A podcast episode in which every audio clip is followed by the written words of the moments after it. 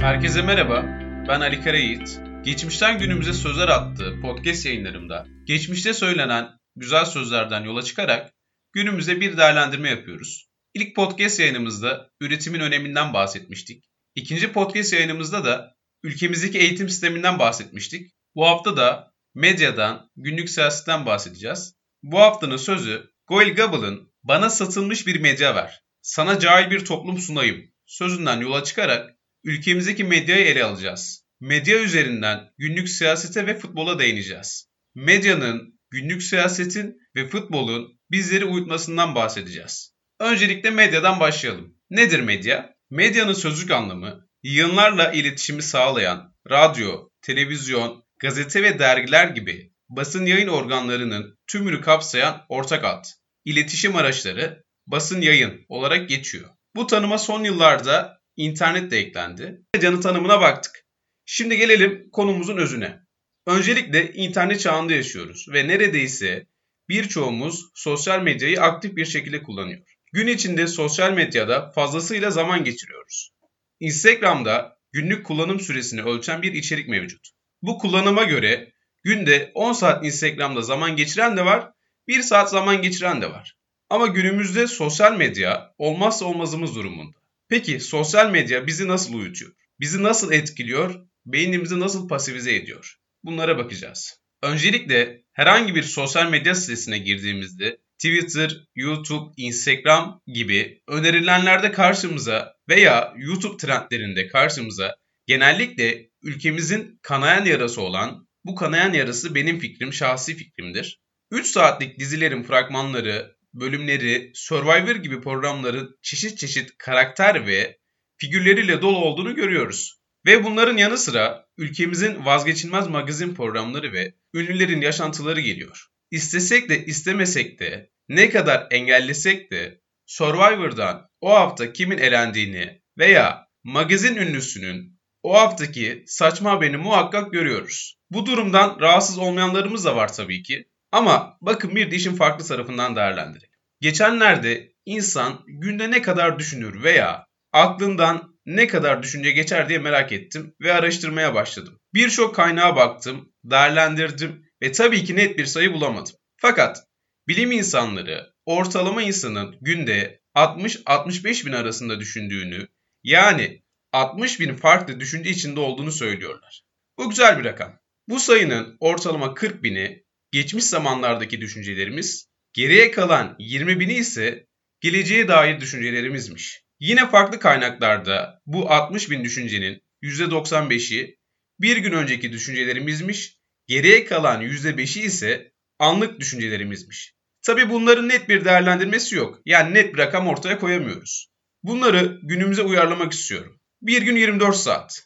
Bu konuda anlaştık. Ortalama sekiz saat uyuduğumuzu düşünelim. Eğer bir işte çalışıyorsak veya öğrenciysek sekiz saat işe ve okula ayıralım. bir saat işe veya okula gitmek için yolda zaman harcadığımızı düşünelim. iki saatte yemek yiyoruz diyelim. bir saatte de kişisel ihtiyaçlarımıza verelim. iki saatte yemek yiyoruz diyelim. bir saatte kişisel ihtiyaçlarımıza verelim. Ortalama hesaplarla geriye yirmi dört saatten dört saatimiz kalıyor.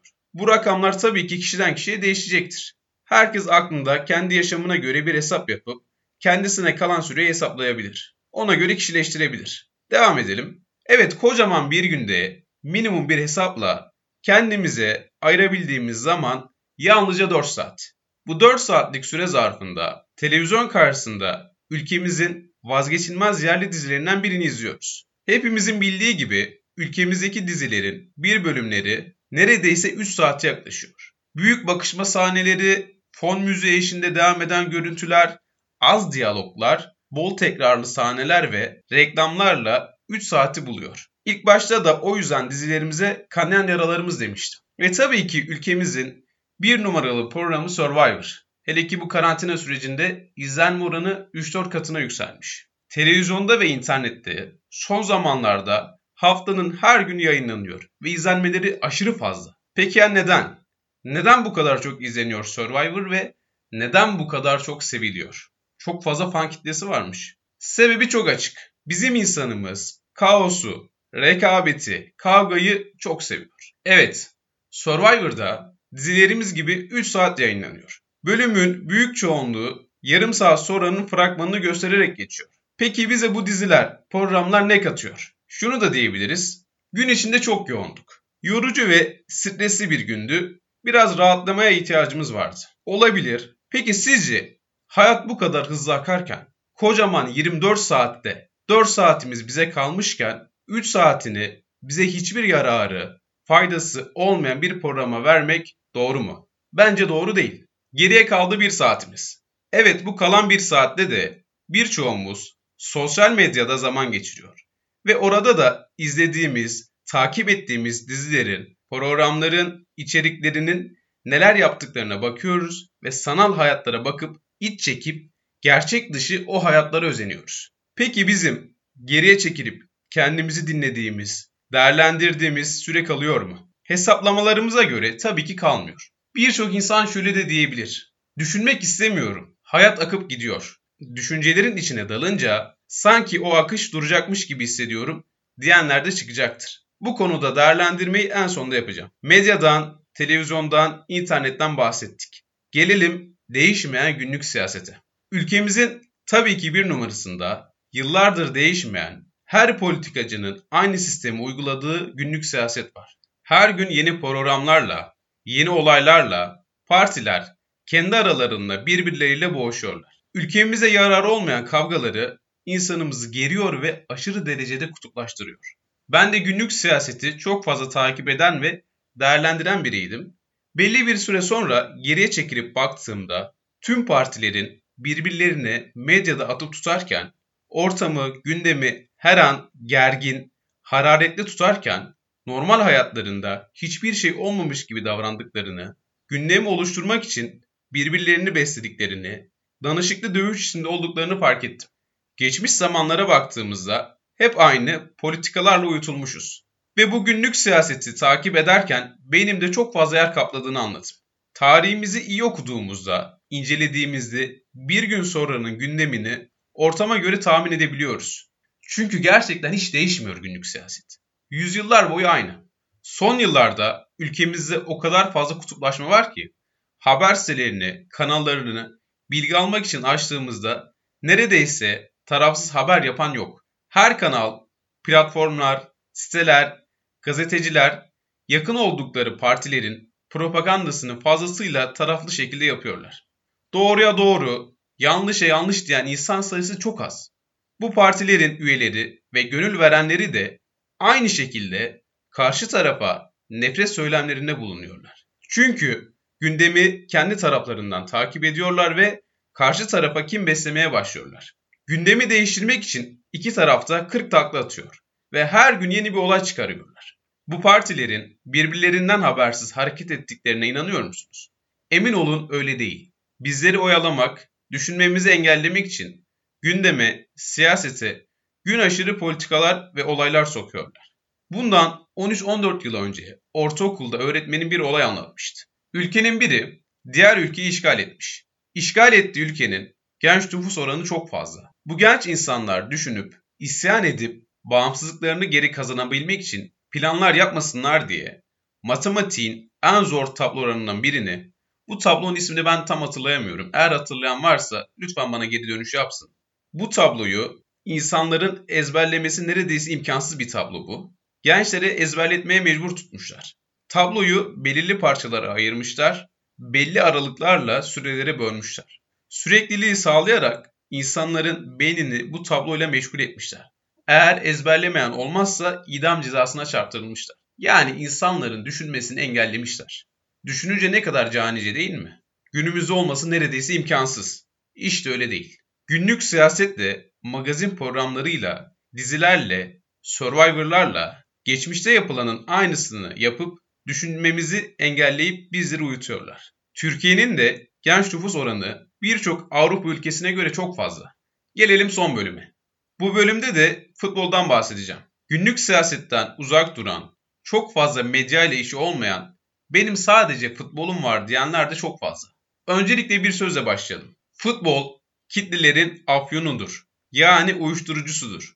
Ülkemizde de futbol çok takip ediliyor ve seviliyor. Takımların taraftarları çok fazla. gergin gündemimizden, kutuplaşmamızdan futbolda nasibini alıyor. Aşırı fanatizm, holiganlık ve nefret söylemleri bunun göstergesi. Centilmenlik, dostluk neredeyse bitti. Bir örnekle konuya devam edeceğim. Zamanında Portekiz'i bin dokuz yüz otuz iki bin dokuz yüz altmış sekiz yılları arasında tam otuz altı yıl aralıksız yöneten bir diktatör varmış. İsmi Antonio Oliveira Salazar. Bakın otuz altı yıl diyorum. Aralıksız otuz altı yıl gerçekten çok fazla. Salazar'a bu başarının sırrı nedir diye sorduklarında üç F kuralını söylemiş. Nedir bu üç F? Birinci F, fado yani müzik demek. İkinci F, bazı kaynaklara göre fiesta yani dinlenme, bazı kaynaklara göre Fatima yani din demek. Üçüncü F ise konumuz olan futbol. Bu üç F kuralıyla insanları etkisi altına aldığını ve bizim tabirimizle uyuttuğunu söylüyor. Futbolu ise kitlelerin siyaset dışında kalması, tarihi düşünüp ders çıkarmaması için yaratılan sanal cümbüş olarak nitelendiriyor. Gerçekten de öyle. Ülkemizde futbol maçlarının haricinde maç öncesi, sonrası birçok yorumlama, analiz programı var. Ve bunlar çok takip ediliyor. İnsanlar kendi aralarında bir hafta boyunca iki saatlik maçı konuşuyorlar. Zamanlarının büyük çoğunluğu futbol gündemini takip etmekle geçiyor. Şunu da diyebilirsiniz. Ya Ali, ne yapalım? Hiç mi gülmeyelim? Hiç mi eğlenmeyelim? Hiç mi takip etmeyelim? Tabii ki hiçbirimiz robot değiliz. İzleyeceğiz, güleceğiz, eğleneceğiz, ağlayacağız. Ama ilk başta bahsettiğim geriye kalan kendimize ayırdığımız dört saatimizin iki saatini medyaya, günlük siyasete, futbola ve magazine verelim. Diğer iki saatimizi de kendimize ayıralım. Hayattan ne istiyoruz? Bunu sorgulayalım. Yeni hobiler edinelim. Mutlu muyuz? Nasıl farklı adımlar atabiliriz? Bunun için neler yapmamız gerekiyor? Bunlara karar verelim. Kendimizi tanıyalım, keşfedelim, hayaller kuralım, düşünelim. Tek başımıza kalıp şöyle uzun uzun düşüncelere dalalım. Bu hayatta her şeyin fazlası zarar. Kendimizi tanıma yolunda hepimize başarılar. Bu yolculuk nefes aldığımız sürece devam edecek. O yüzden uyumayalım. Uyutanlara inat düşünelim. Tek başıma düzeni nasıl değiştirebilirim demeyelim. Yeter ki uyutulmaya izin vermeyelim. Sona doğru geldiğimizde Mustafa Kemal Atatürk'ün birçok kez söylediği gibi "Ey yükselen nesil, istikbal sizindir." Üçüncü podcast yayınımda beni dinlediğiniz için teşekkür ederim. Yeni podcast'imize bakalım nasıl konular olacak. Herkese teşekkürler. Görüşmek üzere. Hoşçakalın.